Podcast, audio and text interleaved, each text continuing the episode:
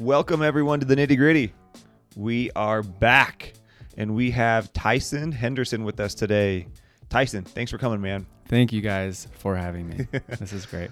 So, in case you don't know Tyson, Tyson is a world famous videographer. He has traveled the world. He's done some really cool stuff. He was just showing us a cliff jump he did in the Amalfi Coast, right? That's right. And how tall was it? It's probably 90 feet. It grows every year. It's like You a fish. Yeah. It gets bigger It'll every time get you tell it. 100 soon. That's in Italy, by the way, for those of you that don't know, yeah. for you uneducated peasants. Yeah. I just had to ask like five minutes ago where it was, so I thought I should clear it up for you all. So, Tyson, your background on the video world, you started just, I mean, making videos and then you worked with Devin Supertramp Correct. for a while. Which is where we were filming. I was with Supertramp when we were in the Amalfi Coast. Okay. So Does anybody ever s- tell that guy that, that name kind of sounds like an adult entertainer name? uh, that's a first. That- No, I most mean, people- no, no, like most Devin people ask- Supertramp. Where that came from. but no, that's the first. Yeah. No. See, I'm a And pretty you would- original thinker. You would come up with that. Yeah, I'll have to I ask am. him. I'm also immature. I'm sorry. So, you did that. How long did you work with Devin? I was with Devin for about three, almost four years. Okay. For those who don't know what Devin does, if you don't follow him on YouTube, what Mhm. types of videos were you creating with him? of extreme out of the box wild videos just taking like ideas and taking them as far as they could go like probably the craziest one we did was a slip and slide out of an airplane so you just you hear that and you're like whoa, whoa, okay what? so that that's the kind of scale of the videos How that, we, you that was that? actually the last video I, I helped with before I, I, Okay, I moved let's on spend a little bit of time on that. A slip and slide out, of, an the airplane. Back of an airplane. Wow. We've got a C-47, C-130, I think. C-130, yeah. C-130. Got a slide that fit perfectly, and I mean, you guys can go check it out. But It's yeah. just off the back of that dropping. and then that thing comes cargo down hold. and we'll just send it out. And I was the guy that was in the plane Wow. filming, so I'm like, but I'm locked in and I'm just running down the slide and then watching them just go. Okay. Yeah, so that's So that's you're what we making- did. So you were jumping out of planes a lot. I never jumped. No, still haven't. In fact, I need to. My wife um, needs to hear that. It's like something that I need to do. I got married and she's like, no way. But I do enough cliff jumping that it should be okay. Oh, we have the video pulled up there, There you right go. there. You can see people That just getting unreal. sent.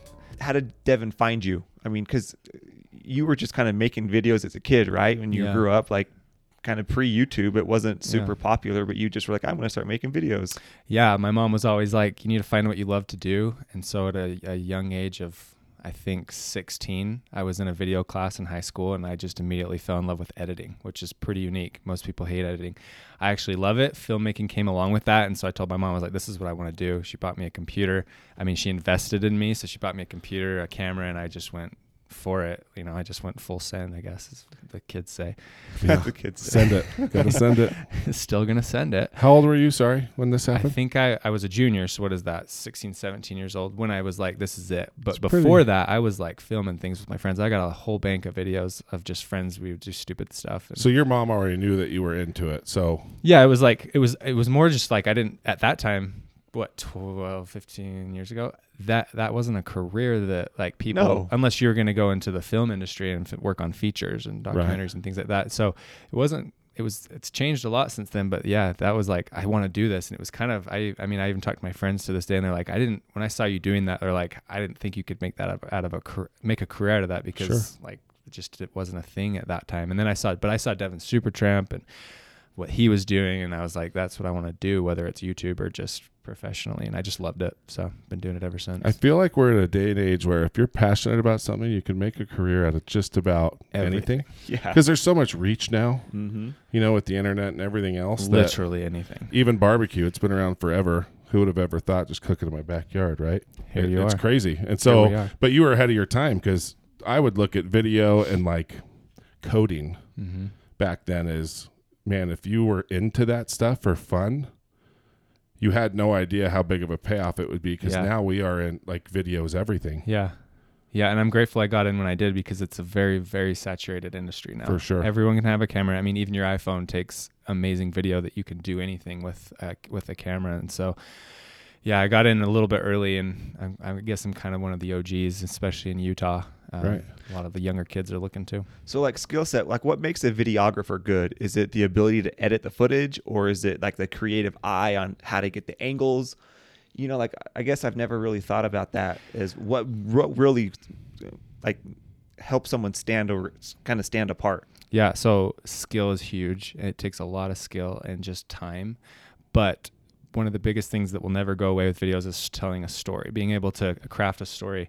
People can be a good videographer, but if there's no meaning behind it, people get kind of bored and you won't, I guess, get noticed as much. And uh, I learned that, you know, pretty late. I was always just about the pre shots. I think that's a lot of the stuff we did at Supertramp was just pretty fun, amazing shots without a lot of story and so it takes skill because you've got to be able to compose an image on your camera you got to be able to do the settings and then editing that's interesting because it takes a lot of time you just have to spend that 10,000 hours as they say and and just do it because you're just going to start as you're going through footage you just start to find you just start to like as you see something you're like okay this would be cool but bef- like five years before i wouldn't have thought that so it's like spending time just watching footage over over and over and um, making videos you just learn and get better and Yeah. I get mad just trimming videos on my iPhone.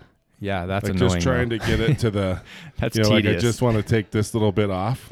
Could you imagine sitting in front of all those buttons and all the different things that they have to do and and that's what it becomes a keyboard like right. my wife watches me edit and she's just she's just like like what are you Yeah, you don't have to think anymore. And I, I'm just That's And crazy. then, then I do something real quick, and she's like, "How did you even think to do that?" And I'm like, "I didn't. I didn't think to do it. I just did it because it's now subconscious, and Yeah. I've done it long enough." Well, and to your point about like learning how to tell the story, that's kind of what took you to what you're currently doing, right? You left Devin Supertramp and now you are kind of the creative director in charge of the brand, that Mhm. story for Nomatic. Not just kind of. Not kind That's of my that- title. that is what you I'm are. the creative director. Excuse me. Get it right, Andrew. That's on me. I should have clarified that. I no, I'm just kidding. No, that's yeah. So I'm the creative director now at Nomatic. They headhunted me, um, saw my stuff on Instagram, followed me. They actually sent me a bag before I worked for them as an influencer, I guess, just to post about it, and uh, loved the bag. And then um, I bags are amazing. If you don't know what Nomatic Yeah. bags are, go check them out Amazing. because they're incredible. They- We're owners. They Yes, lit- we they are. literally are the best. Like Yeah. no joke. The quality is amazing. Um, and I actually reached out to them to sponsor a trip. Me and my wife were going to go on to Japan just for fun. I had family out there. I actually had a sister out there that we can talk about later. A little tease, but uh, I had a sister in the military, so we were like, let's go out to Japan and um, and see her. And we were like, let's try to get it funded. So we reached out to a few companies, and Nomatic was one of them uh, because we were big fans, and they were on they were all on board. So I made one video, but before they even saw that video, the owner reached out about doing some videos, and I responded thinking I'd do some videos. And when I got in the interview, he he we quick, quickly learned it was a good fit for both of us, and he offered me a full time position. And in that time, I was like, no, I kind of just want to start a business, which I think worked because he they they hire a lot of entrepreneurs eh, at that company and people that are very driven. And so he saw that in me and was like maybe you're not interested but i want to give you an offer. And i was like of course yeah. And so he gave me the offer and i would be stupid not to take it. And so i took it. And i've learned a huge part of the film industry i didn't know until i worked for nomatic which is just promoting products online this day and age with instagram and facebook and how important that is to business now Meaning like promotion is like how to tell the story of a promotion or just like how to push a product in general. Yeah, and that's the other thing. Like stories are important, but when you're trying to grab people's attention on Instagram, you have 0.3 seconds. Story doesn't matter. What comes later is the brand, and that's the story. Before that, it's just getting customers in the door, and so it's about that imagery. And I, I learned a lot of that through Devin Supertramp, and so that's translated into how to grab grab people's attention online. And um, the ads that I've created for Nomatic have converted like crazy good, and um, that has only helped my career and kind of getting noticed by other companies and things like that. So, So yeah. just so we all understand, converted means what? money, Right. Sales, right? sales. Uh, everything in life is about sales. I don't right. care who you are. That's right. Marriage. So Everything. You, you're selling every day. Everything. everything. You're always. sell- In fact, guys, I'm selling you right now on me That's sure. true. You are. For and, sure. and our audience. We're already Yeah. sold. I hope so. I hope We're hope gonna that sell I'm. your audience now. We're already Our purchased. now. We're all in sales, whether we want to be or not. yeah. That's right. And I mean, as far as other videos you've done, at least to my knowledge, your Super Tramp videos got tons of views, but Mhm. something you done on the side, your proposal video, Yeah. I mean, I got eight million views Yep. on YouTube. Yep. Those were the days I was trying to be a Devin Supertramp. Like, and I didn't realize how important it is to like figure out something that you're good at and unique at, and not try to copy people and try to become people. And that's super important in, in all aspects of life. But like, I wanted to be what and do what Devin Supertramp was doing. And so there's a lot of videos if you go to my early days that are very similar to his. I just was like, well, I don't want to reinvent the wheel. Let's just do what he's doing. But then you learn, and a lot of people on YouTube learn, you have to be unique. You have to f- do what you are good at and I, I, I did my proposal video just because the other ones weren't taken off, and it was kind of a documentary style, and it just took off, and I learned quickly um, that was a little niche, and so I went after it, and I did like I think 15 more proposals after that, and they all did super well, and and that's kind of my my YouTube channel's kind of gained that audience. But branching off of that, we got a lot of positive requests from our proposal saying you guys need to start a vlog channel. At that time, four or five years ago, that that was pretty new still, even though at that time it felt like I was way late. So I started a vlog channel with my wife, and we pretty much just we don't we're not like extremely passionate about it. It's just like our way to journal and document our life. And I'm obsessed with like not losing memories because I have those memories now, and it's so fun to go back and watch. So I will film a lot just to keep those memories, especially now that I have two boys and documenting their their lives. So it's more about documenting their lives, less about views and becoming a YouTuber. Yeah. You've come So- a long way. I saw an older video. I think it was from 2008. Oh no, Uh, it was a music video. you went deep. I went deep. so yeah, you've uh, you've really improved. Yeah, that I, what you're talking about the music video that I made. That, Yep. Yeah, yeah, that was Mhm. my first upload to YouTube actually, and uh, I think it got 200 views in the first week. And I was like, like, 246. I'm famous. Yeah. 246, Yeah. 46 in the It's last jumped. 10, 12 years. That's great. It's, it's jumped 25 percent in the last 10 years. That's my true claim to fame. That's actually on a different channel. So if anyone's looking for that, you That's gotta right. you gotta go deep. we all got to start somewhere, right? yeah. But I think that's important that you talk about like finding that passion, you know, and doing things that makes you different and Mhm. you know, just just doing it, right? But I want to kind of rewind the clock a little bit, maybe tell the story how we're even sitting here today, right. right? So we have a mutual friend, um, Jared, aka Gold Yeller. Gold Yeller. So shout out to Gold Yeller. Thanks for putting this together, brother. So Jared has been awesome with the podcast. He's always texting me saying, "Hey, you need to go talk to so and so, or you need to get so and so on your podcast." And he was out at Vid Summit Vid Summit in Right. LA, yeah. in LA. So he's like, "You need to meet Tyson. He needs to come on the podcast." So we got together. What did he tell you? I mean, maybe give a little background into that on why Jared, how you met Jared, and and kind of where how that got us to where we are today. Yeah, so we're not here to talk about my videography skills, as important as those are. Um, I think it's important because that's who I am, but um, it's the past and what I've done to get to this point that is, I think, more important, and the whole reason I'm here because it's pretty interesting and it's um, something I've actually I never tell people. A lot of people I think have kind of figured it out through the you know just things I've posted or just like reading between the lines, but at the same time I've never told this story especially to a, an audience like but like never told like have. literally there's probably you could count on only a both few people hands well that- for one hand that know the No. whole story. even some of my best friends don't know the story Yeah. um, my wife obviously knows the story my family knows the story people that um, i may have grown up i think i grew up with like early early days just like would know but no one knows the nitty gritty of those stories Oh, hmm. it's so easy to say that. incorporate your name into this it's because there's a lot of nitty gritty for sure So in LA, Shoot. so, Oh, yeah. so so you meet Jared Yes. Gold Yeller. He comes up to you, kind Yeah, of like so I'm stalker just creeperish. totally and if you see jared he's got his hat low and his He's His probably wearing a beard and- jersey, and his, His- hair hanging out. He's wearing some kind of jersey, some right? kind of jersey. yeah, I'm in the middle of a conversation and I notice a guy, peripheral vision, stop and just stare at me. And I don't look Was at he him. breathing heavy right or away. anything? Not yet. Okay, well that's we good. go, we go not yet. But I was standing there talking and then he he goes, "Are you Sadie's brother?" And I'm like, my first thought is, "What? Like how do you know Sadie and how the heck do you know that she's my sister?" And uh, so a lot of thoughts were going through my, my mind at that point, and I was just like, so I just said, "Yeah, how do you know Sadie?" And he's like, "Well, she was my TA in uh, at Boise State when she ran track there." And so I, I was like, "That's great." So we got chatting about her, and as we got talking, I'm just the whole time going, "How do you know she's my sister? And what are you like? What do you know? You know, how much do you know?"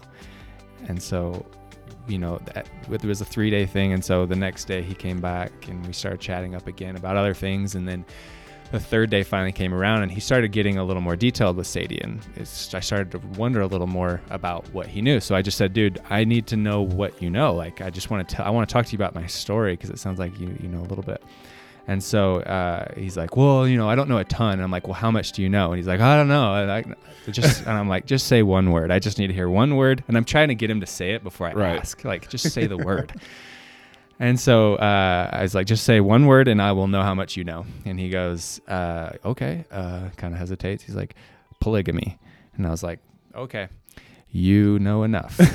That's all you need to know. That's the to, magic word for me to basically open up this story. And so Jared was one of the, I think, the third person I've told this story in the last like two years. And before that, never never told this story except to my wife. I never saw a reason to. I just kept it to myself. But from the last two years, year and a half, I felt like I needed to start sharing this story. I feel like I, I just think it's important. And when I tell people, the reaction's pretty cool. It's like they're just like blown away. They're really encouraged in some sense. And they're just like, this, like, that's an amazing, very, very unique story that uh, no one really knows. And so, so do you feel like it's been the reason you want to tell it? Is it more like almost like therapeutic for you to like to finally feel like you can share it?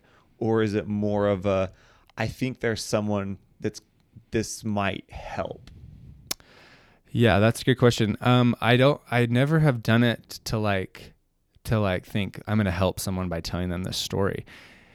I feel like it's it's a huge part of my life that has shaped me into who I am and the reason I'm the way I am, especially with my wife and my kids. And so it's kind of like that that journey that got me to this point that, that I want to tell and whether people relate to it, you know, rarely no one's going to relate to the things I went through. A few people might, but um, it's very unique. And so the um, so it's the journey and it's maybe people can find bits and pieces through that journey that they can relate to whether it has to do with polygamy or not.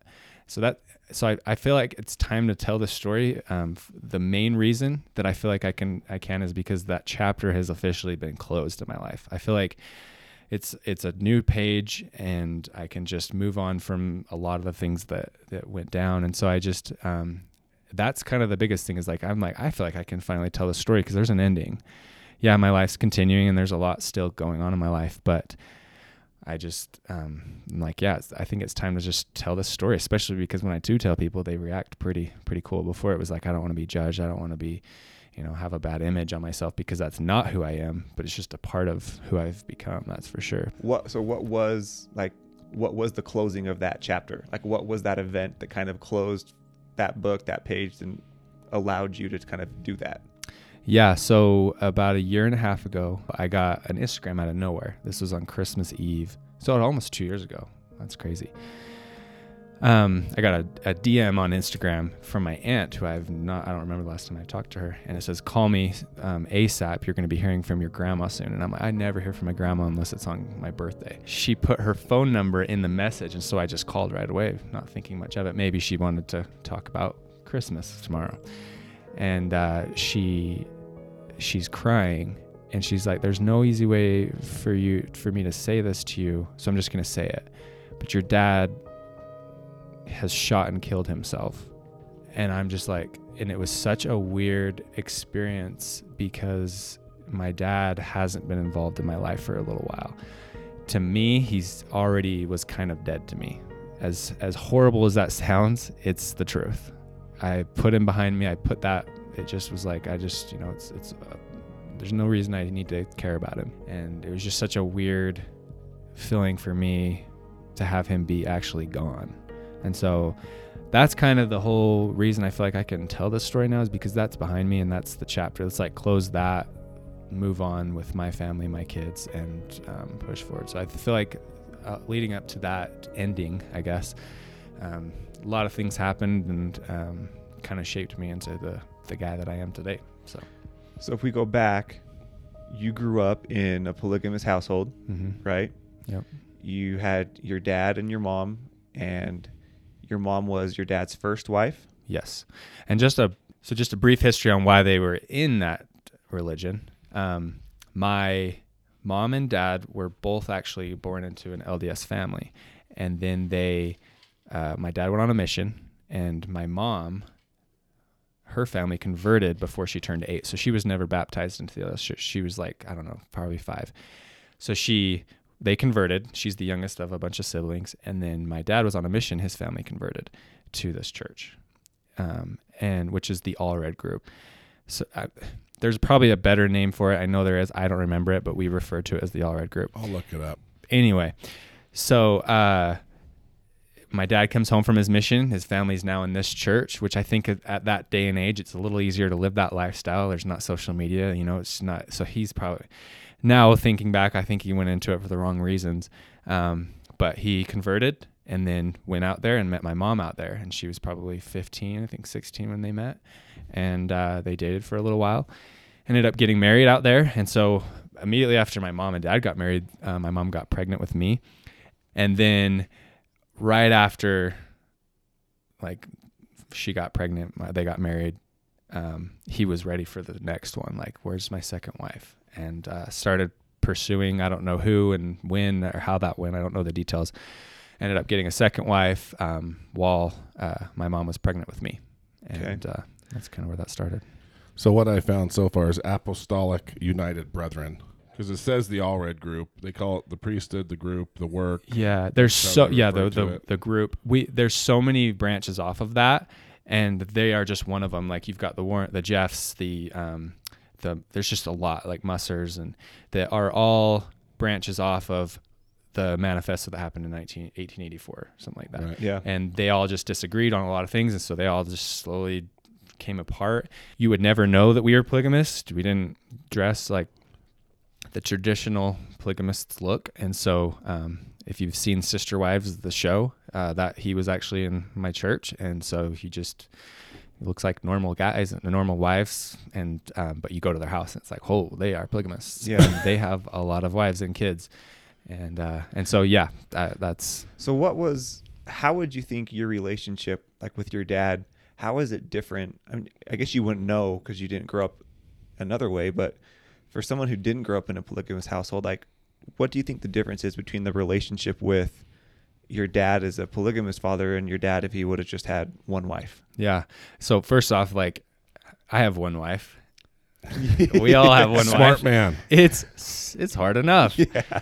We love our wives, but it, it's it's it's hard, and uh, uh, so I can't even imagine. But growing up with a fa- uh, with a dad that had a, another wife to take care of and another family, you know, they take turns. But we did live together.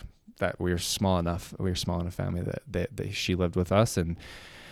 Uh, that's like later though, because I, I don't remember those days. But like, yeah, I had to I had to share my dad, Yeah. which is fine. And the cool thing about it is that I have a sibling my age, and I have four siblings from my mom and four siblings from her, and we all are the same age. So it was growing up with a friend. You know, You we had our best friends built friends. Yeah, we're all super tight, and you know, just had a great family. Your relationship with your siblings, would you consider it like a normal relationship with siblings? Hundred percent, yeah. And even the second mom, like she was my mom. Like, how great is that though? Like, if you think about it, my mom can like go somewhere and not have to find a babysitter because the other mom's there. Yeah. You know what I mean? true. So it's like it's actually kind of cool. either. Like in a way, it just man, that'd be hard as a as a dad or Yeah. a husband to to live like that.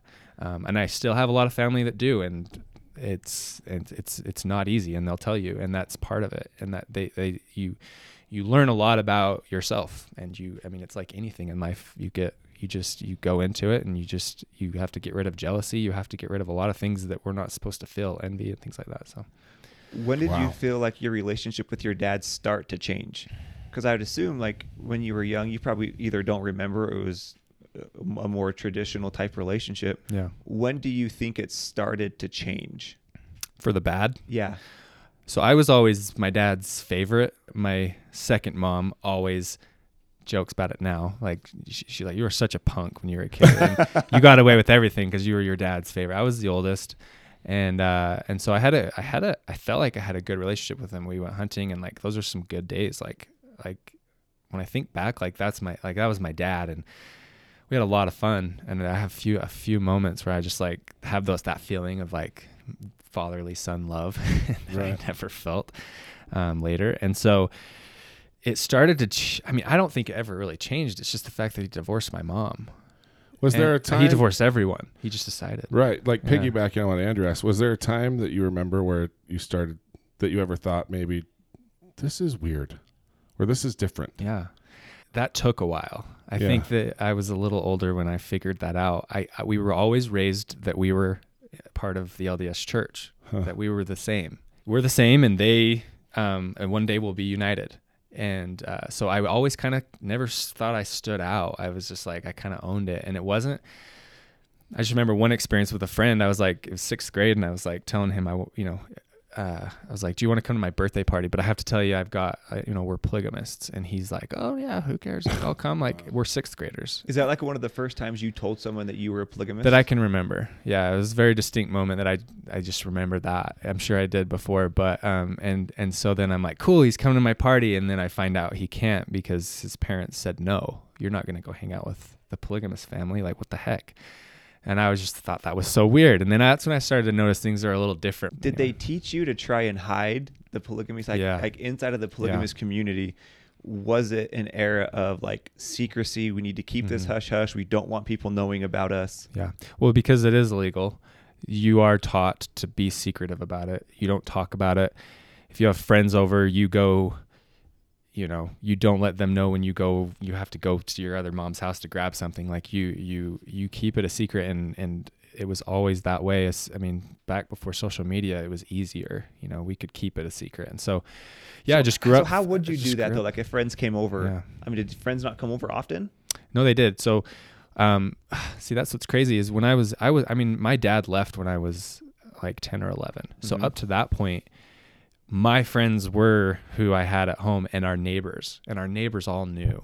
You know, we were in Draper, uh, pretty close to IKEA. That was the next question I had. Is like that's Where? the difference. Like you're not. It's not like you're living in Colorado City, No. right? So you're just in a normal neighborhood. Normal neighborhood right there by IKEA, and um, we- we had a three-level house. Each ha- level had a house in it, and so and my, that's to tell you, my dad got a third wife eventually, and uh, we had So- we were in a cul-de-sac, and we actually so lived. Sorry, so you were Yeah. living when so at- the time your dad had three wives and Mhm. each wife had their own family on a level of the Mhm. house. Yeah. So one house, top floor one wife, middle floor one wife, bottom basement one Yep. wife. Okay. And we were the we were the main level. Okay. Um, and anyway, th- we lived next door to my cousins who also were polygamists, and my dad's brother. He had I think three or four wives, and I had a lot of cousins over there. We lived next to each other, Wow. and it was fun. Like night games. Like even our neighbors that were like next to us that just didn't care. When you get to know us, you're just like, it's so stupid that it's even like, just like we're just normal people, and we just just happen to live what the church used to live hundred years ago. You know, it just got this. It just got. It was told to stop practicing it right now. And so, man, night games, Saturday nights, weekends, they were so fun. Like some of the best times was just um, with friends and things. So I never thought about it. I never thought about. I mean, when I was in sixth grade, I was what twelve. yeah. So before that, it was like we had this community in our neighbors, neighborhood that just that just didn't care, and we were all friends with everyone there. And maybe they did, and I was too young to care, especially the kids. They didn't care, Yeah. you know. So your dad, you growing up, your parents end up getting divorced. So your dad divorces your mom. Yeah, How old were you when that happened? I was ten or ten or eleven, So something almost like that. Close, close to the same age. Then. Yeah, I just remember uh, I didn't get it, but I just remember my dad just walked out with a bag of clothes, a couple bags of garbage bags of clothes, and it was just a weird time. It was just like I didn't get it. I was too young to like know really what was happening. I just knew he was leaving. Especially my siblings; they barely remember anything. But there was a lot of nights I I would sit up. Um, in my bedroom and listen to him scream at my mom. He was it's- he was super uh, mentally and emotionally abusive on my mom. Never physical, um, but he he was a like he messed with her mind. He made her feel very bad about herself a lot. And he did the same thing with his second wife. She was a little more strong headed and she wouldn't take his crap like my mom would. And my mom, way strong now, but, she was young. Like she, he's all she knew, you know, growing up. And so she, he messed with her and, uh, and the I mean, whole, at, at a young age, it's crazy that you were recognizing that. yeah. And I just, I just remember thinking, this is just, cr- this is, I just remember thinking this isn't right. And I was always there for my mom. I was always kind of her, she always calls me her rock being the oldest. And so there's even a time when I was cutting out pictures for Christmas. We were all upstairs with my siblings and we're going through magazines, having a great night. And for little did we know, we were told to go up because my dad was going to have a word with his wives. So sat them all down in the living room. And I'm excited with my paper that I've pasted all my pictures on and I have gifts that I want for Christmas. And I go running downstairs and I'm getting to the bottom of the stairs and they're just around the corner and I just hear him screaming at my, my mom's. And, uh, and then all of a sudden I hear a shoe just get flung across the room and smack into the wall. And those are like the little moments that I have where I just knew it wasn't good. And uh, I didn't realize it, how bad it was. It was a lot worse than I think I knew because of you know I'm being hidden from a lot of that stuff. So So so he ends up getting divorced. He divorced all your moms, right? So Yeah, he, well- kind of walks away from everybody. he walked away from his first two. Okay. So my mom and his second wife, and then uh, the whole reason behind it. Um, and I don't know a lot of the details, but he started dating a, a really young girl, a 16 year old, and wanted to pursue her. Wanted they wanted to get married, and that church was like, "Heck no, you're too. She's too young." And uh, How old was your dad at this time? probably like 35. Holy crap. 35 40 somewhere between there but they were like no you're not doing it and she was actually cousins with his third wife and so they were like they were on the same page with it. They're like yeah let's do it. And then um and then but the my mom and the second wife were like heck no she's too young. She's a baby. You're not doing it. So they didn't support it. No one supported it. And ultimately he just was like okay well screw all you guys. I'm out. And uh, i'm gonna go with live with these two. He ended up divorcing his third wife. I mean, I think it's just the same story. Each wife, it's like he's just he was uh, he wasn't mentally okay. Um, he dealt with a lot of demons. I found out later, and ultimately ended bad for all of them. You know that he divorced everyone, and uh, So I mean, got at, pretty hairy. at a young age, you were thrown into kind of the man of the house. Very. I mean, you were the yeah. oldest sibling. You were the man. you were a boy. Yeah. You know, your mom. You're a second mom, right? I mean, did you feel that responsibility when he left? Yeah. Uh, so my second or the second wife left. She moved up to Montana where she's from. So we had this like distance between them. So I didn't have a lot of influence or you know fatherly figure to them. Uh, maybe through a long distance I did through my examples. But um, yeah, I felt I fell into that early, early with my my siblings, and I didn't realize it at the time. I just you know it's just what you do as a guy. Like my mom needs help and there's no one else to help and I'm old enough to help so I would help and it yeah it it shaped me and definitely turned um yeah a lot of the experiences I had moving forward were affected because of that and uh, I had to grow up quick So what what is the divorce procedure in that church, or how's it looked upon? yeah my wa- my mom was legally married to my dad the other two um, weren't legal they were Okay. just uh, in the church um, the records were in the church um, not by the state I think So he had to officially divorce my mom. So my mom had more pull when it came to like trying to get child support and Right. like taking him to court and things like that, trying to get help because he never once paid child support, never. And she she later tried to get some from him, and um, he always played it off like he had nothing. And whether he did or not, I don't care. You're a dad. You have kids, eleven kids Sheesh. go take care of your kids. Don't who cares about your wife? Like my mom didn't care if she got money. It was about I have to get my kid braces. Like, will you please just give me some money to help with these stupid things that I'm taking care of myself because I'm a single mom um, with with you know who had nothing when she got divorced because she had a husband that took did it. I mean, at least provided, and she was a massage therapist. Luckily, you know, and that was something she decided. He was like not about it because she's massaging other people, you know, and men, and he hated that. He's a very jealous person, but she was strong enough to say, "I'm going to do it." So she put herself through school and got her license. Luckily, that's what she. I mean, if she didn't have that, she tells us to this day like we would have had nothing. I mean, we already almost had nothing, but it would have been way worse. So At what point did you start to distance yourself from polygamy and kind of the whole community and the religion? my dad obviously he was around for probably a few months maybe a year after he left and i think the last time i really remember was he took us on a trip up to montana to see the siblings and uh and and i just remember going with and hanging out with my siblings and then coming home and and that was like the last time i really remember like hanging out with him. And then it was just kind of like a fade out like he just stopped calling i stopped being in touch with him and i never really th- thought much about it it just happened. And so i just say at that point like you know as i started to see how it affected our whole family and how everyone just left that's when i was like you know i started to figure out that this isn't what i wanted but at the same time my family's out there cousins aunts uncles my mom she still goes out there still wants us to go out there still wants some kind of stability in our life When you said, what do you mean by out there? out there the group the, group. Allred Like group going to that church? going to Okay. church yeah the church is Where in is bountiful that? Bountiful. yeah, and uh, and so we would go to church, and um, you know, but I just, I don't know, it's just what I had to do. I was too young to to make decisions, but I slowly figured out it's not what I. It's like it just wasn't. I don't know. I have a bad. I had a bad taste about religion in my life because I have all these friends that are in the LDS church and people that you know believe so strongly in it, and then I've got all my aunts, uncles, family out in this um, the group, uh, the Allred group.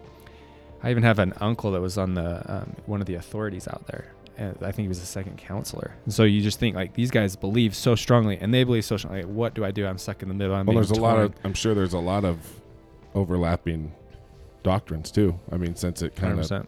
spawned, you know, from the LDS Church, so that would probably make it even yeah, more and. I, I I grew up. A lot of my friends thought I was LDS because you go into my mom's house. There's pictures of Jesus. Um, there's just it looks like an Book of Mormon. Book of Mormons, of Yeah, course. Like we all read the Book of Mormon. Like it's just the Book of Mormons. I, I The Book, of Mor- the Book, It's Book of of Mormon. Saints. You mean?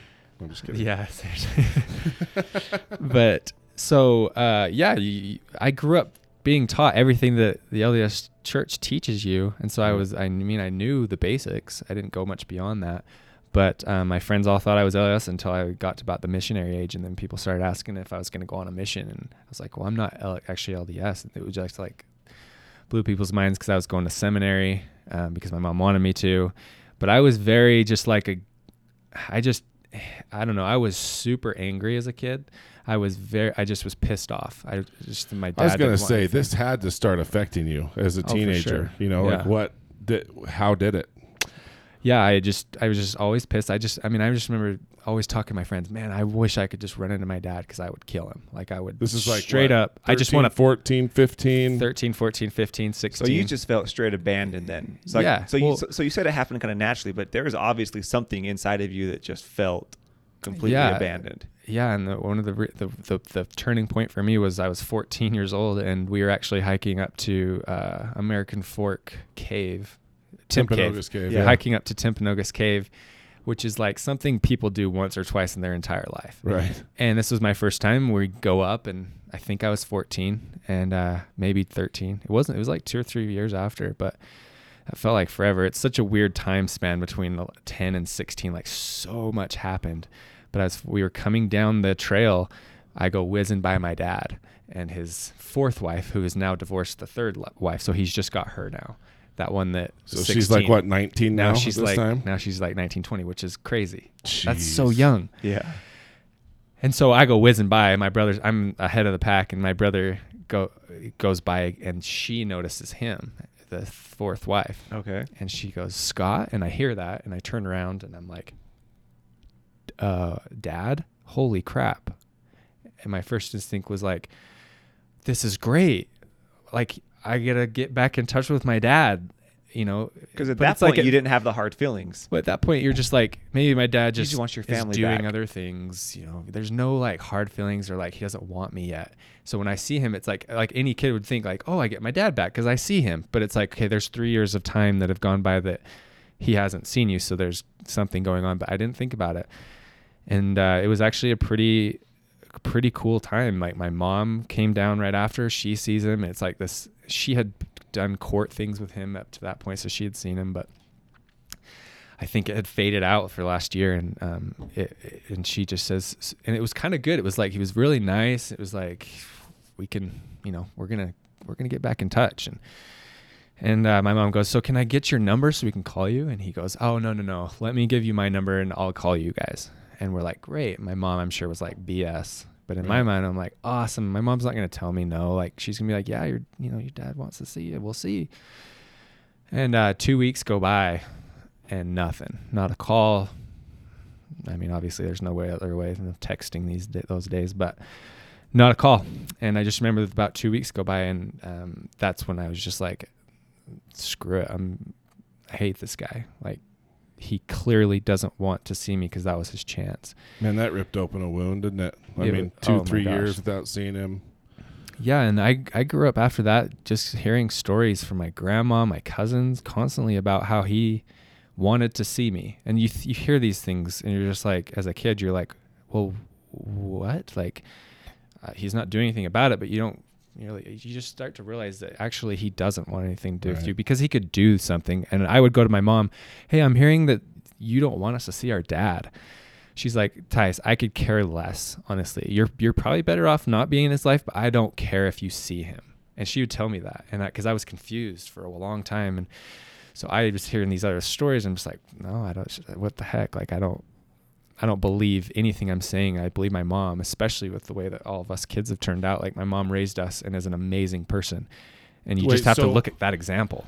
So your relatives were telling you the opposite? Your relatives were saying that your dad wants to see you, but your mom won't let him? Yes. Oh. Yes, and these are cousins from my dad's side who they have contact with him. And I mean, I, I it was like never like I'd I'd go see them. It was just like one time my co- one of my cousins came and saw me at my house and and told me that's like, hey, your dad really wants to see you. Like, will you let him? And I just remember thinking like, "S- no, I don't want to see him. Wow. So what's crazy is you think about that. You've grown up your whole life inside of this culture of almost secrecy, right? Mhm. Like we're not allowed to talk about it. We don't want people knowing what's going on. So this happens. You're a young boy. I mean, you don't have an outlet at that point. You're not able to go and talk to people about it. So what happens to you? I mean, Yeah, like how do you start to, I don't know, the word self self medicate, yeah. right? Like like what do you do? It was crazy because 14, the last time I actually see and kind of decide I'm I don't want to be like him, um, and not really having a father figure, anyone to bounce these emotions and fears off of. I started I I, I naturally just wanted. It wasn't even like I wanted to. It was just I was like, this will be fun. So I started drinking at 14, and uh, that was the first time I I got drunk, and um, it was just like, and that was so much fun. But you know, I was just doing it and it wasn't a, a very often thing it was like once maybe twice a year at that age you know like i just have a couple good memories of just And having would you fun with did you cousins. keep that a secret though too? 100% yeah yeah absolutely i would never tell i would i mean I, no one knew but my people that were participating. Yeah i, I had a very uh, clean image growing up. I you know i, I had a, a lot of demons a lot of feelings of just hate but i always kind of tried to hide that and i came across as someone that wasn't you know dealing with much. And so i just yeah i would find ways to um, just cope with it and i and i and i would drink and never got involved with drugs um, or smoking although i tried but like it was never drinking was just always something that i did and it was a lot of fun and i never saw it as a bad thing really How'd you get alcohol at 14? oh gosh if the the the There's usually good stories behind I it. was always the one that n- I never got caught. Like I was, Right. I, I was so good about being sneaky and lying, which is as bad as that is. It's it's true. I was Right. like really good at it. My brother would always get caught, and so it was when he would get caught. Anyway, we would. I had cousins that were that were old enough, and they would buy us beer, and we would there was one time I was 14. I mean, I think this is the first time I really got drunk, and my cousins, they probably got it illegally because they were like 18, 19. However, they got it, I don't know, but they had it, and we were at a ranch, and we, um, and they they're just like encouraging, like, yeah, you want one, and, Right. and we are like, of course. And so me and my cousin, so young, um, it was one of the funnest nights I'll never forget. Like it was so much fun, and so yeah, we just You must I not mostly drink got it. that much if you can remember it. So that's good. Yeah, I didn't go blackout. I didn't go blackout, but I can tell you, I did a lot of um, really stupid things. But So were all Uh. all of your siblings? Did they have? I mean, were you all kind of fighting the same battles? Was everyone trying to keep up appearances? Everyone trying to just kind of go through this on their own, or were you? Did you have more of that feeling, kind of the as the older sibling of all of them? Yeah, you were almost a parent at that time, basically. Like, yeah, like, do you feel like like did your other siblings were they kind of going through the same thing as you? yeah, it, it it's so interesting because they they they have their own things they are battling. Especially my younger sisters, like they're growing up without a dad, and a dad is so important to a girl's life. And so I had this relationship growing up with my siblings where I was this father figure. And so I kind of missed out on being a brother.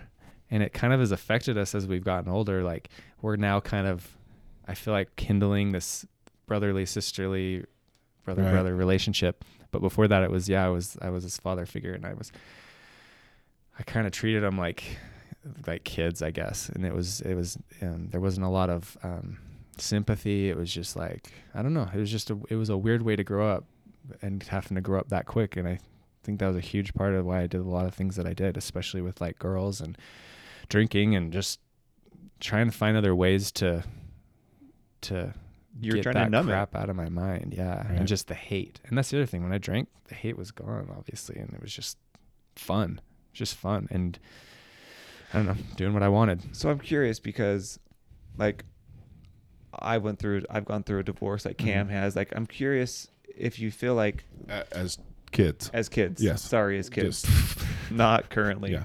You still love Jenna. Is what you're saying. Okay. Yeah, we're still Let's good. back that we're, up. We're still good. We're still good. But do you feel like the polygamous lifestyle going through that, and do you think it's different than someone whose parents just get divorced? Like, do you feel like the polygamy aspect of it had any other impact on you? It definitely, I mean, the confusion with religion, but having siblings that you know you're you're best friends with, and they're your brothers and sisters, and they are no longer living with you now, and they live in Montana. We would take. I remember my, my mom and her became really close after the marriage. So My you dad- lost more than a dad. Oh, I lost. What is that? Seven other siblings. I wasn't very close with the third wife's kids. They were pretty young. But um, like I said, we each had our own siblings growing up. All four of us were super close to each other. Uh, all eight of us, and uh, and they went off to to Montana. My mom and her second wife became really close um, after that because they started to realize my dad was pitting them against each other, and they hated each other when they were married. My dad would talk bad about each of them to each other, and they just hated each other. Can you imagine that? And then they f- get divorced, and they realize actually you are okay, and we're just he's the problem. And so we, they would they were they did the best they could to get us together, and we'd do it once or twice a year, and we would just meet a lot of the times in Idaho Falls, get a hotel, swim together, and it was some so much fun. And there was one time that it was time to go, and we're at a Walmart, and we run as fast as we can, get in the car, and locked our parent, our moms out of the car. All of us kids were in the car, just just crying because we didn't want to leave them. Like we didn't get it. Like why can't we be with our brother and sisters?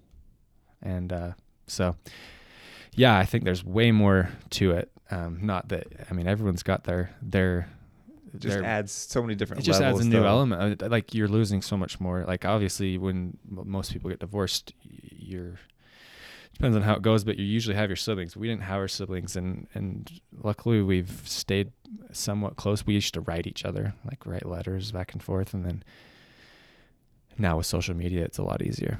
And that's actually one of the sisters in Japan.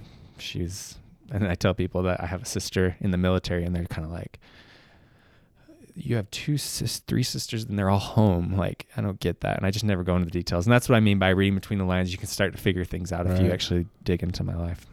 Well, the interesting thing, I think, for being the oldest kid in a divorce, especially as a teenager, it's hard. Generally, at least in my experience, you have you're the one that the parents are talking to, you know, and maybe speaking negatively, Yeah. and that's not something that kids are equipped to deal with because they still love both parents, right? Yeah, But see, the thing that makes me sad about the story is, you, it's it almost sounds like you're maybe the only kid that ever really established a positive connection with your dad at some point, hmm and so you you lose that, Yeah. right? And I know that that it sounds like it gradually deteriorated, obviously, but It wasn't very That's a lot- It was it's- like it's a lot to lose, you know. Yeah, you lose your dad, like you go from being the favorite, the oldest kid, having that connection, going hunting, right, to Mhm. them him being abusive or you know verbally and mentally abusive to your mom, getting protective of that and drinking, and then he leaves, and you lose, you know, your brothers and sisters. Like that's that's heavy, heavy stuff. yeah, a lot to it. That's for sure.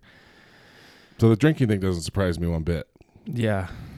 Yeah, and I I think anybody would drink. It, it's like it, or whatever it would take to just forget for a minute. yeah.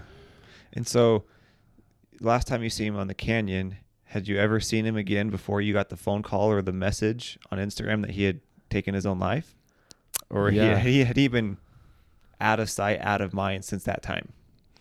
Um, I mean, yeah, definitely not. There was uh, there was two other times, and uh, so I think I was probably like 20, 19. At this point, I'm like over it. Like, I don't know, probably night. It was after high school, and I just remember just being like, "Screw that guy, I'm done." Like, I'm done. I went through a lot of crap, and I've dealt with a lot of demons, like literally demons that just ate me up inside and really affected me that I had to get I had to let that stuff go and so that I could move on with my life and like Demons mean like bad feelings towards your dad, or like feelings like that you weren't good enough and he left because you weren't good enough, like or all of the above. uh, that's that's a good question. Um I don't know. Just I just remember being haunted like literally. Um anger like things about me would come out when I'd get mad that I was like that wasn't me. Um and I still feel like I deal with that to this day, like anger issues, um, because of how pissed off I was for a lot of years and how I like literally would kill this guy if I saw him, because I was like, you left my mom, you left us with nothing, you won't pay child support, you're lying to everyone about my mom. All these things just built up over the years to the point that I just I was so so mad. But by the time I got to 20, I, I mean I talked to a lot of other fatherly figures that helped me through a lot of things and let me bounce because I have a great mom, but like I need I know I was never able to really talk to a man um, and figure you know ask advice about life. So I I feel like I, I don't think I necessarily moved on, but I started to feel a little bit more sad for him and just and just kind of was like not necessarily forgiving, but just I'm More empathy. I'm I'm I'm not gonna be so mad at him anymore. I'm more just gonna feel bad for him. Was him. there something that caused that? Was there like a wall you hit, or were you just sick of being pissed? Did you see like a therapist or a counselor? Like I, what? I hadn't seen a therapist. Maybe I did. I can't remember. But no, I, I I don't know if there was like a defining moment. I remember being Maybe it's just getting older. I don't know. I think it was just affecting me, and my mom was like, like she would talk to me about it, and I'm also dealing with my mom's uh, emotions through all this, Right. like, and and just like like you said, when your parents get divorced, you have to hear a lot of the things, and like she would get sad, and I'd have to, I could tell, and I just have to ask her about that. But um, and then just beside all of that, my mom got remarried. I was just going to ask you that. Side note, like, has she At moved on? And No, she before I guess we go into my seeing my dad again. My mom gets remarried out there. I always say out there in that church, the group wait to a polygamist. to a polygamist. what the? Yeah, and he happened to actually be one of my dad's best friends when they were out there, like one of his best friends. And he he already had five wives, so my mom was number six. Yeah, number six. Can you believe that? I'm we're pretty established as a family already, and now we're being thrown into a new family that's well established, and we're these new. I mean, I knew these people. I was actually best friends with one of his sons, and uh, becoming brothers can affect a friendship really For badly real? because now you're comparing everything you get to each other and how much time your dad's spending with you. And I mean, I never considered him a dad. It was just a. How old were you when this happened? I think they got married when I was probably. This would have been like 14. That's why I'm saying like so many things. Wait, so you moved to a new place with with the other families? Well, they all lived in um, on a street. There's three homes. Two of them and and um, we bought a home close, but we were probably a, a mile away, half a mile away, and Mm. it's and so we were close, but we didn't live in the same house, and that was as I'm older, easier to hide that way, and I think they preferred that, but that's a whole new element to the story. My mom got remarried, and my brother and sisters were super affected. I mean, I was super affected by this because he was not a nice person. I was bullied pretty hardcore by two of his boys, and they were my friends before, you know. And then as as you add a brother element to this, you, I don't know. I was, they picked on me so so so bad, and I was a baby because I I feel like I I blame that on not having a dad around. So I was a total mama's boy, Sure. and like you know I would I mean there's so many times where they just would scream at me and just make fun of me and beat me up, and it was just like. I don't know. That that those were some hard times. Um, Are those brothers? I was never as good as them, honestly. They were really good at things, like, um, and maybe that's why I'm good at things now because they they I was always trying to live up to the standards that they had, and they were they were really good at a lot of things. Like I remember wakeboarding, Lake Powell. They are so good at wakeboarding. Picked it right up. It took me like 50 tries to stand up on a freaking wakeboard. Like think about how easy that is. And and I was I was razzed really hard for things like that. And Is that still going on today? Like, are, are they still together? Your mom and No, they divorced. So Oh, okay. basically, another. St- uh, the, I feel like she married the same kind of guy, and well, maybe for sure, it was their best friend. yeah. And so uh, So it's interesting as I'm as I'm That's listening wild. to this, it's like so I'm- many details. because I'm trying to like connect dots and hear things. It feels like it would be easy for you to like when you hear polygamy, it is like you can blame that for the divorce, Mm-hmm. right? Because it's like if if my dad would have only have had one wife, how Yeah. different would my life Maybe have been? have been easier. You know what I mean? And Mm-hmm. the second go around, it's like, would I have been bullied if my mom would have married a man with only one wife? You know Mhm. what I mean? And so I think it's kind of uncovering some of those emotions. Like you can, you're attaching the meaning of polygamy in your mind are Mhm. all of these negative experiences. It wasn't Right. necessarily just the fact that he had multiple wives, but it was all of these experiences that you're attaching that meaning of polygamy to. Yeah. So of course I want to hide it. Yeah. I don't want to talk and get about away from it. It. Yeah. I mean, other than the brothers and sisters, which is really the only positive thing that came from it, from what I can tell. Like, yeah, Yeah. every every negative thing really can be linked back to Yeah. that lifestyle. Yeah, and I hated it, and it was, and it. I feel like it truly tore the second family apart because eh, here's this guy, same thing as my dad, had all the white, and he just was like done. He's like, I'm, I, I can't even imagine having, like having that kind of a wives. lifestyle, six wives and that many kids. Then like, that's just a lot of pressure on a guy, and you have to take care of all of them. And so I'm sure it built up, and it probably happened to my dad, it happened to him, and they're just like, we're we're out, like, and and there was just the drawing, the, it was final straw, and he's like, I'm divorcing everyone. But the crazy thing about that is that, from what I heard, he was he wanted to divorce all of his wives, but stay with my mom, and he was not about us kids. Like he was all about my mom. She's beautiful and the new wife, and just young and and he was ready to just like say Let, i'm going to divorce everyone let's just stay together and and but he was a horrible dad to me and my siblings So, so let's go back to then yeah the last time you saw your dad. So you hadn't heard from him for a while. Your mom gets remarried. Mhm. Does she get divorced? So and then you and then you saw your dad like so after all that my mom got divorced again okay. but during that divorce she got pregnant with um, her fifth child with him and that all fell apart while she has a baby. And uh, and and that just added a whole new element. But we oh man um, she's the best. Her name's haley and she's seriously one of the best kids and we're so glad we from what the garbage we had to go through she's the best thing that came out of that for sure. And i've got a really good relationship with her. But when i the last time i actually saw my dad was when um, my sister who is in the military she decides to come to utah and kind of say goodbye to everyone because who knows what can happen and so she goes to she comes and stays with my little brother and then she decides to go see my grandma henderson who we just don't have much to do with because every time we go it's the same story oh if you only knew the truth And so uh, she goes to our grandma Henderson's house and she um, is talking, and then my dad walks in the house. She didn't know he lived there. I'm like shaking. I've been shaking like this whole time telling this. Deep breath. So he, walks in the door and and he's just like Angie, and she's like, oh my gosh, Dad, like she hasn't seen him in a long like she's in Montana, so she's way less likely to run into him like I did.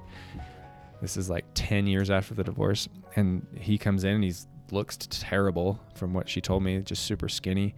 And uh, catches up with him. And she ends up coming back to my brother's house and and's like, I need to talk to you and Scott, my brother. And uh, so we all go, you know, we start talking. And she's like, I saw dad today. And we're like, what? This is crazy.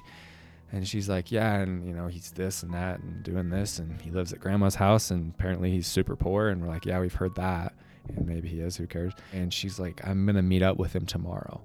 And so, do you guys want to come? We don't have to tell him you're coming. And we're like, you know, we're like kind of not sure. And so finally, like, let's just do it. So he had no idea we were coming. She sets up the time to go meet up with him, and we get out of the car, and he gets out of his car, and we're me and my brother are way bigger than him, like a lot taller, a lot bigger, and it was just weird. Like our little dad, he's just this little guy, and it was like, "Hey, how you doing?" And then at that time, like I said, I was over it, and it was just like, you know, what's up? it's just another. Do you remember his face? Like when he saw you, did he make any sort of? Was there any reaction? Oh, I'm.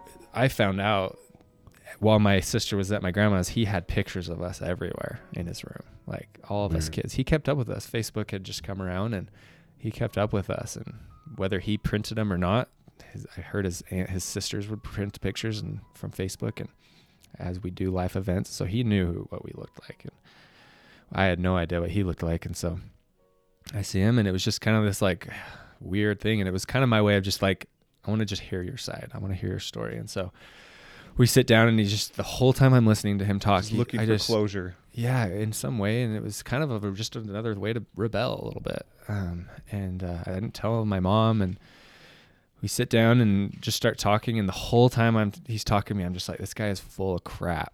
I feel like he's lying to me, he's BSing me about everything and any question I asked it was always the same kind of thing that I'd hear from my grandma. It was like I have nothing. I'm so poor. I can't I know I would love to be involved in your lives. Your mom won't let me.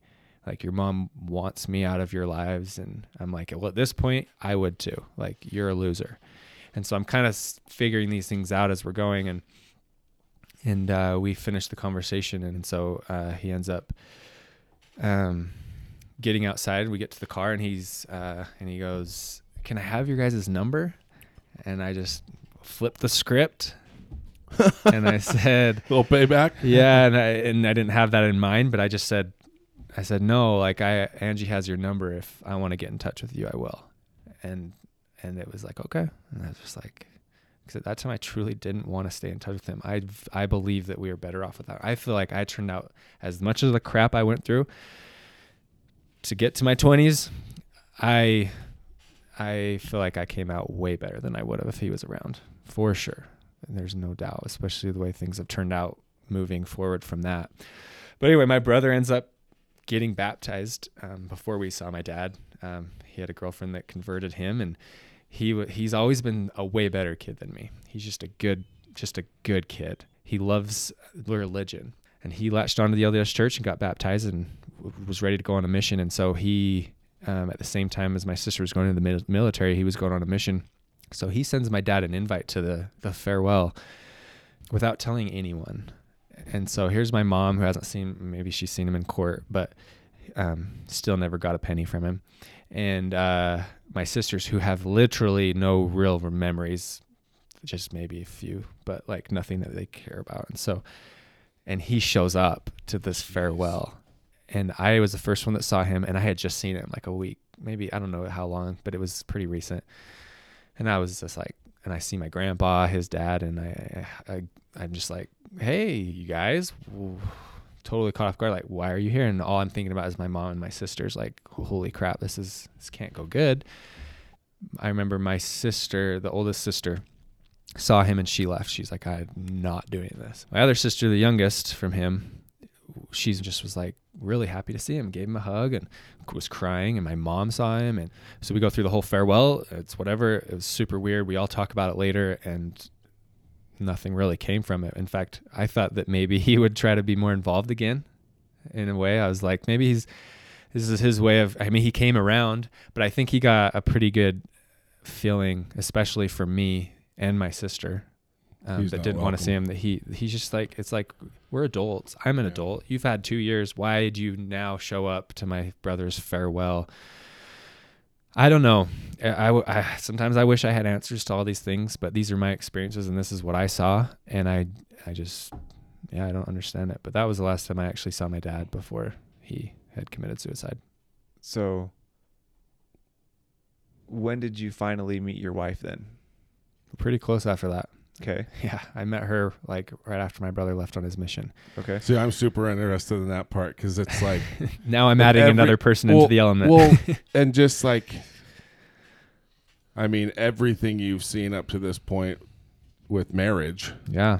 Oh, wow. has not Yeah. ended well, hadn't thought about that. and not not even not only that, but whoever you eventually are going to meet and marry, you've got to tell the story to. hmm You know, Uh, and if and so so yeah, who tell us about meeting your wife because A funny thought about that is before that, because of what I went through and these horrible, just negative experiences on marriage I've had, I knew how I wanted to be and I knew how I wanted my relationship to go. And that's just good. And I wanted to be that person my dad wasn't. I wanted to treat my wife like my mom wasn't. And your wife uh, single wife, singular not plural. okay And so so I just Smart. remember as cocky and maybe I don't know more confident as this sounds it's like I just was always every girl I dated I was like you are going to be so lucky if you marry me. I'm going to treat you like a queen. I'm going to treat you so well. And I just remember thinking that and it was never like I'm never thought about I'm going to marry this girl. It was just like it was more just like future thinking like when I meet that girl like she's going to be lucky because I'm gonna treat her really good. Does that sound really cocky? not you guys are sound laughing like It it's like, wow, dude, it toot your horn. sounds I, I mean to me it sounds like a pretty normal thought especially with you know you lo- you hold your mom in very high regard Mm-hmm. Well, you love her she was mistreated and you want to just you want to do the exact opposite Well, in your situation, it's really easy to know what you don't want to do, Yeah, to not what you don't want to got have. a lot right? of examples of You know, what not to like do I think we can both relate a Yeah. little bit on what you don't want your family life to become, yeah, right? And so it's easy to have that example to at least set that standard. So I can understand why you would think that. yeah. So I apologize to anyone out there that thinks this guy's full of it. It was just a genuine feeling of just like I'm gonna treat my wife so good, and I'm gonna make sure she's never treated the way that I saw my mom treated. I had enough bad examples, and so I don't know. It's like 22 at this point. My brother had just gone on his mission. So yeah, if those numbers line up, 21, 22. And uh, I was kind of done dating. I was like, I, I, I know what I like and I know what I don't like. And I seem to keep finding the same type of girls that just, I just am not, you know, I don't see a future with. I was consciously trying not to date. And so I, I that was your work- first mistake right there yep, that's when that's when that's when something's coming. And so I, I was at work and uh, I worked at a pure water company to get me through college. And uh, I looked really scroungy. And uh, in my work clothes, my, my work shirt with, uh, with a patch, I looked like a worker. So longer hair because I'd given up. And I just like was let myself go. So I had a hat on and I was like, I'm in, I'm in, I'm in Provo. At that time, I was working in Salt Lake, and I, I was like by the University Mall, and I was like, I got to go get some hats to cover this mop up. and so I went into the mall, and uh, I walked into Pac Sun because naturally that's where the best hats are. And I walked right past my my wife, which is crazy to think. Walked past her, didn't see her. Um, Sun always had hot girls working at it of Remember? course. And that's what's funny is like, oh, you met at the mall. Of course, you were there picking up chicks. It's like, actually, no, I wasn't. I was I just didn't want to get a haircut just Sun and Buckle, if you remember Buckle. Yeah, good old nothing buckle. fit there Yeah, so I walked right by her and she's like, "Hi, how are you?" And I'm like, "I'm good, thanks." And I just kept walking and I went up to the hats and I started trying some on and she came up to me. I've never asked her like why she came up to me. I, most guys would think because they want to talk to me, but she was actually just uh, being a good employee. came over to me and started asking, you know, she goes, "Hey, so you're looking for some hats?" And that's when I looked at her and I was like, "Wow, she's beautiful." Um, and uh, and so instantly started asking more questions than I needed to and flirted a little bit. So she goes and helps. She goes, "I gotta help some customers." Goes and helps the customers, and uh, and the whole time I'm thinking I got to get her number. So I I grab the hats I like and I go up to the counter and a few people are in line behind me and she starts uh, checking me out. We're just chatting and I, the whole time I'm like, how am I to do this? When am I to do it? And I can't get the guts to do it because I'm afraid of being rejected and being embarrassed because there's people behind me. And so it was like as she's giving me my receipt, it's like, okay, see ya. Like all right, bye. Smiling at each other like see ya. And she's like you're an idiot. Bye. And so i turn around and walk away and i'm like immediately i was like i gotta go back. So i get out to the car and uh, put on my new hat gave it about five ten minutes and i walk right back in and i go to turn the corner and she tells me now that she actually saw me coming and i didn't know that. So her head was down writing. She was pretending like she didn't see me and uh, so i went straight up to her and she pretended to be caught off guard when i was like hey and she turned oh, oh hi. And i was like i couldn't leave without seeing if you could give your number out at work. And she's like of course and it was all smiles and uh, she wrote, wrote her name and number down on the receipt and the rest is history. That's how we met and it's just like it's pretty easy after that. Never had any um, i mean i shouldn't say that. Never had any reasons to well, shouldn't say that. Problems, reasons to break up. there was a lot of those, but it was really good compared to other relationships I had where it was like you took breaks and you like it wasn't right, and you know just it always felt good, and, it, and I always had like a two week mark with most girls that when I hit that two weeks, I was You just knew that I, I it just wasn't worth something they do would bug me, in, and yeah. I just was like, hey, well, they're not gonna be. I'm not gonna marry them, so I can still date them, and but I'm not gonna marry him. And so with her, I hit that two week mark, and I remember with my best friend, I was like, dude. It's two weeks and I'm not bugged by her. Like this is good. This is a good feeling. This is the one.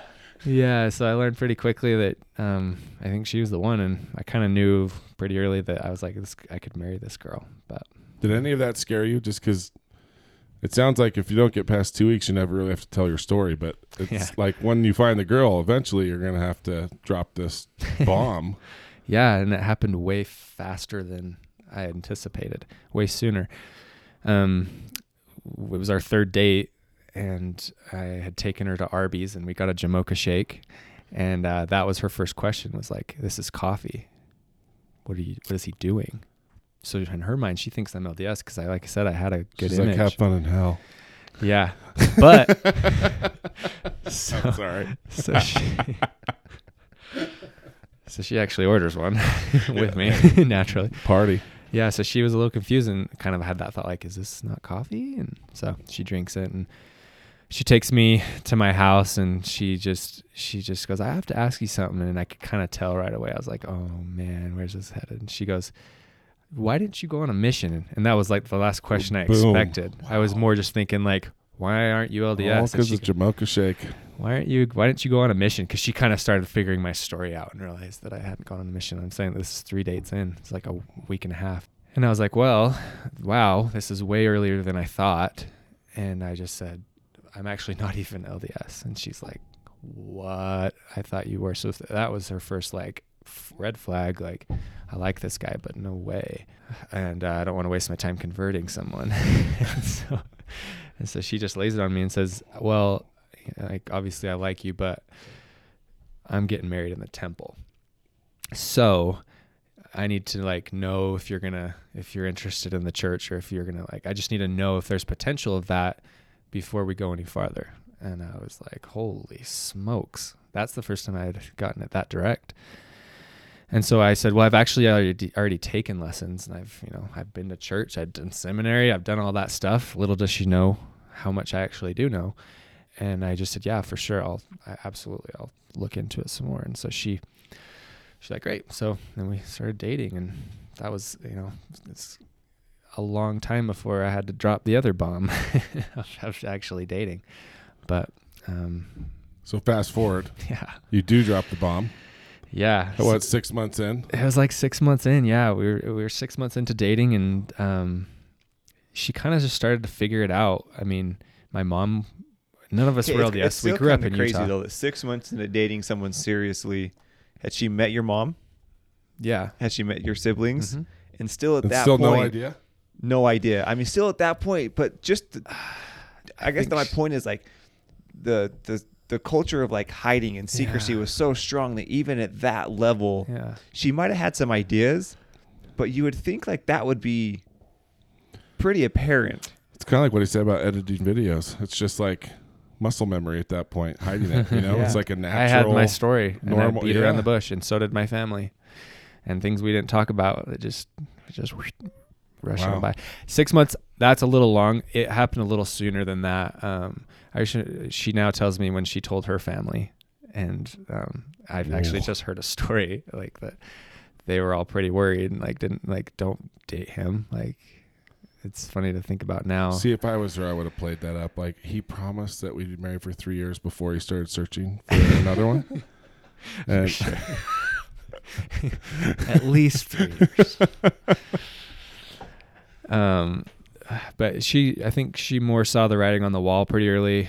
I I don't remember the exact time when she found out. That's that's a weird memory that I just don't have. That's like this is when it happened. I think it just kind of slowly she figured it out, just like she kind of figured out I wasn't LDS. It was and her parents kind of trusted her with that. Just yeah, yeah, they did. Well, And- more importantly, she trusted you. she trusted that I was going to do something about it and I wasn't going to go back to that church. She Right. was very worried about that. In fact, her mom was very worried that I was going to marry her and go back and be like, "Hey, let's get another wife." And I, that was one of those things. It's like I, that just in my mind, I'm like, "Heck no, I'm not going to do that." But she just she's new to me, and so anyway, so it was uh, it was a long.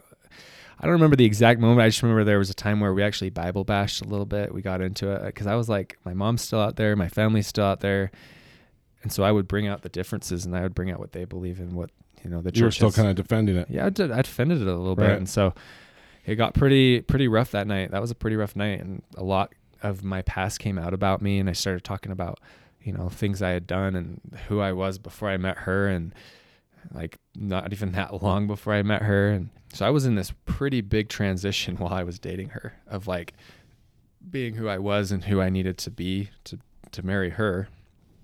That was rough. That was hard, and uh, I remember after that, I was like, she was crying, and I, it was just like this, this. It was the only time where I felt like things weren't going good, and I just, I literally just, I was pissed because I could tell she was sad about it all, and and I had lost clearly in the Bible bash, and and uh, and then and I told her a lot about my past, and she was crying, and I just got I just like screw it, and I left. I just got up and I walked out. And she I remember her yelling at me, "Where are you going?" And I just left. I didn't say a word. Went out to my car, and at that point I was like, "Okay, I got to do something about this. Like, this girl's amazing. I don't want to screw this up. I got to do something about it." So I text my buddy right there, and I I just said, "Hey man, let's." We set up the missionaries. I'm gonna take those lessons again, but I wanted to do it at his house because my mom had we've had missionaries over like they come i mean we're the pro, we become the project when people find out especially in like my mom's neighborhood and that's one of the things i hated about it is that anyone that found out i became a project and it was like oh let's get them the missionaries let's do this and we're going to baptize them i'm going to save them in fact i had girlfriends that like knew that would find out that i wasn't lds most of most of some of them would because they'd get close enough they'd find out that i wasn't lds and one of them told me like i had a dream about you and it was the second coming and and you had to go to hell because you weren't LDS. And I was like, wow, well, You were eating That your Jamocha hurts. shake, and you're just like, you don't know what you're talking about. yeah, I was like, well, that hurts. So I had these experiences That's that just crazy. made me hate religion. And I was just like, so going into m- dating my wife was hard. And it was like, I just had such a negative outlook on religion with how my Stories like that just seem so crazy to me, so foreign. Like we've heard a bunch in here, you know, of people just kind of being verbally, you know, I don't know what the word is, bullied with reli- with the church or with religion, and it's just, I don't think people like that exist still, but obviously they do. So now, I mean, as you've as you've lived through it, so Mhm. obviously it went good with your wife. You guys got married. Yeah. You made a sweet proposal video. Yeah. Got eight million views. Yeah. It was all right. You know, you guys have two awesome little boys. Yeah. Great kids, which How- is very funny. Like how how are you using your past to influence your present and your future? Yeah. So, like I said before I met my wife, I was always telling myself, like, and it was more of just like an affirmation like i'm gonna treat my wife good like i'm gonna make sure she's and so when we got married i did and um look, look at some i mean my proposal look at i would always go above and beyond i would Don't always look at the proposal because our wives might not like us anymore. Like, I've gotten that a lot. I've, real a lot of my friends are just like, dude, I hate you, man. You, you, know, and I'm always uncreative, and I don't like you anymore. Go check out what I did for my wife's 26th birthday, and and 26 of all birthdays, and and then you can hate me. Will you stop it, please? stop it. But anyway, so my mission was just always to just treat my wife like way better than my well, obviously way better than my dad did, but like just try to always go that extra mile and just be an example to that there are still good dudes out there. There are a lot of amazing guys, but with what we see a lot of the times uh, examples growing up there's not you know th- there's the negatives more portrayed than the positive. And so i was always like that was kind of my mission is doing that. And then obviously when i became a dad it was that was even took it to a new level of like and then i have a son that i'm just like i'm gonna i, I want to just give this kid everything i didn't have and give him those experiences and let, let him feel that love that i just grew up without. And and so that my whole life is kind of just formed into this like mission of treating my boys good and my wife good but but just- this is life and that's not always the case It's crazy. I just had like a thought on maybe why you're so good at storytelling and why you enjoy it so much is because you want to control it. yeah Your ability to Whoa. control the beginning, the beginning, the middle, i've and been the telling end. stories my whole life You have. You've been telling stories and you've felt like you've been a victim of a story.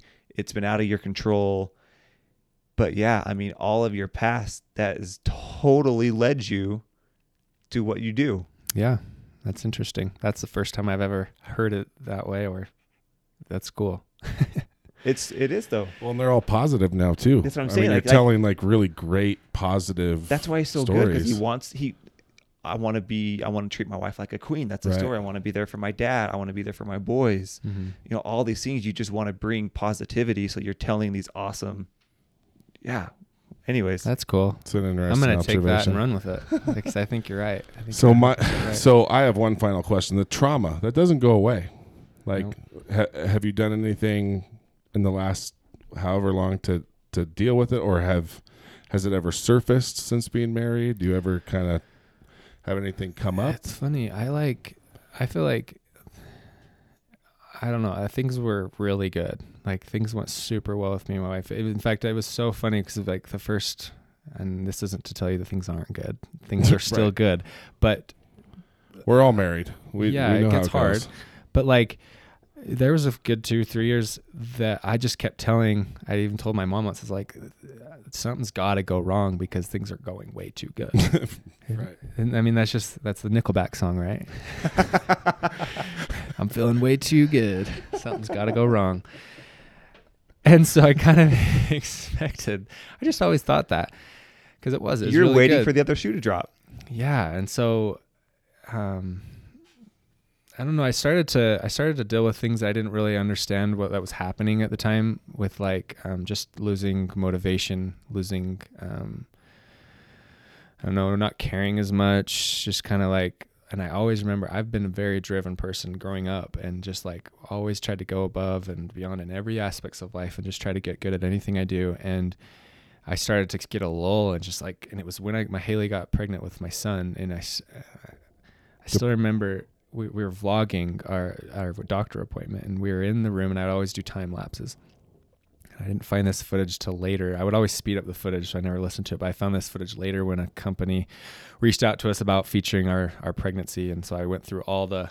It was a TV show, and so I went through the footage, and I just I was listening. I just stopped to listen to our conversation of us two th- years before, and I just sat there and I was like, "Babe, I just don't know what's wrong. Like I am, I'm just like not driven. I don't. I'm just like down. Like I didn't quite understand what was happening, but then I, my dad kills himself, and that I, I was like, oh, it's not going to affect me. That nothing's, it's fine. And uh, and I had my son at this point too. So even though my dad was running, like I still had this mission of like treating my dad or my son and my my wife good. and uh and then when he killed himself like it it started to affect me in ways that I didn't expect it to when I started to realize that I'm never going to have someone that I can go to to get fatherly advice and how to be a dad. Right. No, truly like there was always like the there was never like a hope. There was never like a hope that we would rekindle our relationship. There was a wonder, like I wonder if that'll happen. And uh and that died literally and it just so that that that wonder it's not like I wanted it to happen. The door just But closed. just like that that hope, it's kind of like having just some just like maybe Well, it will. it's that, it's that little boy inside of you still Yeah. waiting for the relationship with your It- dad. right. It brings it to the surface. Yeah. yeah. Because that trauma is there. And it will sure. always be there. Yes. It's literally gone. Yeah. and no one can feel that. It's just the facts. And so, I mean, I just remember being invited to. I would always get invited to like general general conference priesthood session um, with friends because they knew my situation, and I would Right. go, but I didn't think too much about it. I would just go, and you know, I'd see the dad. I would, I would be sad. I'd be like, man, it'd be cool if I had a dad, and I would I would cover it up with jokes a lot of the times, and and so I remember the last. It was the priesthood session after that. I got invited, and I just said, I don't think I can go this year. Like, I can't see that. And I go to the store to go do some yard work. I'm getting some stuff at I don't know Home Depot, and I'm in the aisle by myself, and I just started crying. And I was, and I, it was like I, I grew up very angry, pissed off, that I feel like emotionally I was just gone. Like I didn't ever cry. My wife always gave me crap about it. like she didn't think I cared a lot of the times because I wouldn't cry. and I just started crying, and I, and I just texted my wife. I was like, I'm I'm in the aisle and I can't get it together. And I just so I texted her about the whole general conference. thing. I was like, this is crazy. Like I didn't expect it to affect me. Like it just I don't know. I was just sad that that's actually gone. And so that turned into you know a lot of other things that I was dealing with with like um, I don't know. I think that just slowly just turned into depression. Yep. And I would hide it, and I would. My wife is the, you live with that person, and the only person that saw it. And in fact, a lot of people that know me that are hearing this are like, really? No way. You know, and I think you hear that about a lot of people that end up with uh, depression. Is um, I, I hide it really well, and so but obviously my wife had to deal with it, and so that affected a lot of you know it affected our marriage, it affected me with my boys, and it got pretty pretty it got pretty hairy for a while. Like I didn't know how to handle it. And you were probably scared just thinking about your dad too. Just like, oh my gosh, that's am I exactly. going to go down that same road? And Well, all of a sudden, death became depression real. can be hereditary. I mean, Yeah, and I found that out when I actually ended up doing therapy that I like bipolar. I think that I might have, and I think he had, and you know that's obviously genetic, and so it got really bad. Um, and I started, I don't know, it's a point where, and I didn't want to get help. Like I felt like I could take care of it myself, but then I realized, you know, my wife literally made me go to therapy and made me set the. In fact, she called, made the appointment, and uh, and and as I was doing these sessions, I started to realize that I mean, my dad, as much as I was that that that was the biggest thing is I didn't want to become him, and I started to feel like I I, I could. It's potentially Like I may not have a bunch of wives and that pressure, but I felt like I could easily go down that road. And why how, why what makes it so that what, makes it so I don't kill myself one day? Like Right. how like what what do I have to avoid to get to that? And I, I kind of just saw that that fear of what if I end up there as well? it's a big motivator. and I started to realize through help. these these sessions that um, he went there because he didn't get help. Yep. Like he just, I talked to my cousin after the, after the, after the death before the funeral, and he told me a lot of stories that I didn't know about my dad, and he was affected really negatively growing up by a lot of things that he dealt with, and that shaped him, and he never got help for those things, and so he turned into who he was and became who he was and ended up ultimately where he did. And um and so i i was like okay this needs to happen. I needed to get help and this is how i'm going to not become or end up where he ended up. Um So, now, I mean, as you're through it, what would be your message to someone who's, I mean, wh- wh- yeah, I not to anyone specifically, but what is your message to people this touch? You know, whether they're in polygamy, good relationship, bad relationship, like what do you think you could say to someone that could impact them based on your kind of experience? Yeah. Um, me becoming who I've become um, on a positive end, like not becoming who my dad is, because I feel like he went down a really dark road and I'm going a different way. I just, I feel like I scripted my life. Like I, I kept my mind right. I would read books, um, trying to stay positive, learn, and just try to not being victim of my circumstances is the biggest thing. I decided that I'm going to change this. This the buck stops here. Like I'm not going to continue this trend that I think continued through even beyond his before his generation. And I just decided this is ending here, and I'm going to be positive. And so I feel like I when I say I scripted my life, like I was doing the affirmations and like and like I knew how I wanted my life to turn out and it's going that direction and so I feel like I've had control over my life. I could have easily gone down that same road and um, and then it continues on to my son, and then who knows when it stops. But I decided to not let that be the case, and I decided to change it. And it was just a decision I made, and, and that goes with um, the successes I've had in life, family relationships, and even beyond that, just like deciding what you want in life and making and making it so, I guess, and like going for it. And that's in everything, like a career, um, athletics. Like if you want something bad enough, you can do it and you can change your it doesn't matter where you came from what kind of life you grew up in you can um, do whatever the you know you can you can script your own life i love it let's end with that one i love that you know no matter where you come you can control it yep. so you can script it out so and don't be afraid to ask for help yes seriously right? other people will help write your story for you even for to sure. this day it's hard but you have to do it yeah yep. All right, Ty, thanks for coming on, man. That was yeah. amazing. Awesome. Thanks for being willing to tell your story. Yeah. And if you like it, you can follow him. You have your vlog, right? That you and your family still do. Yeah, we've got our our vlog. It's called Hender Fam, and uh, it's on YouTube. And then Instagram, Tyson J Henderson. If you want to see husbands the, don't tell your wives about that channel.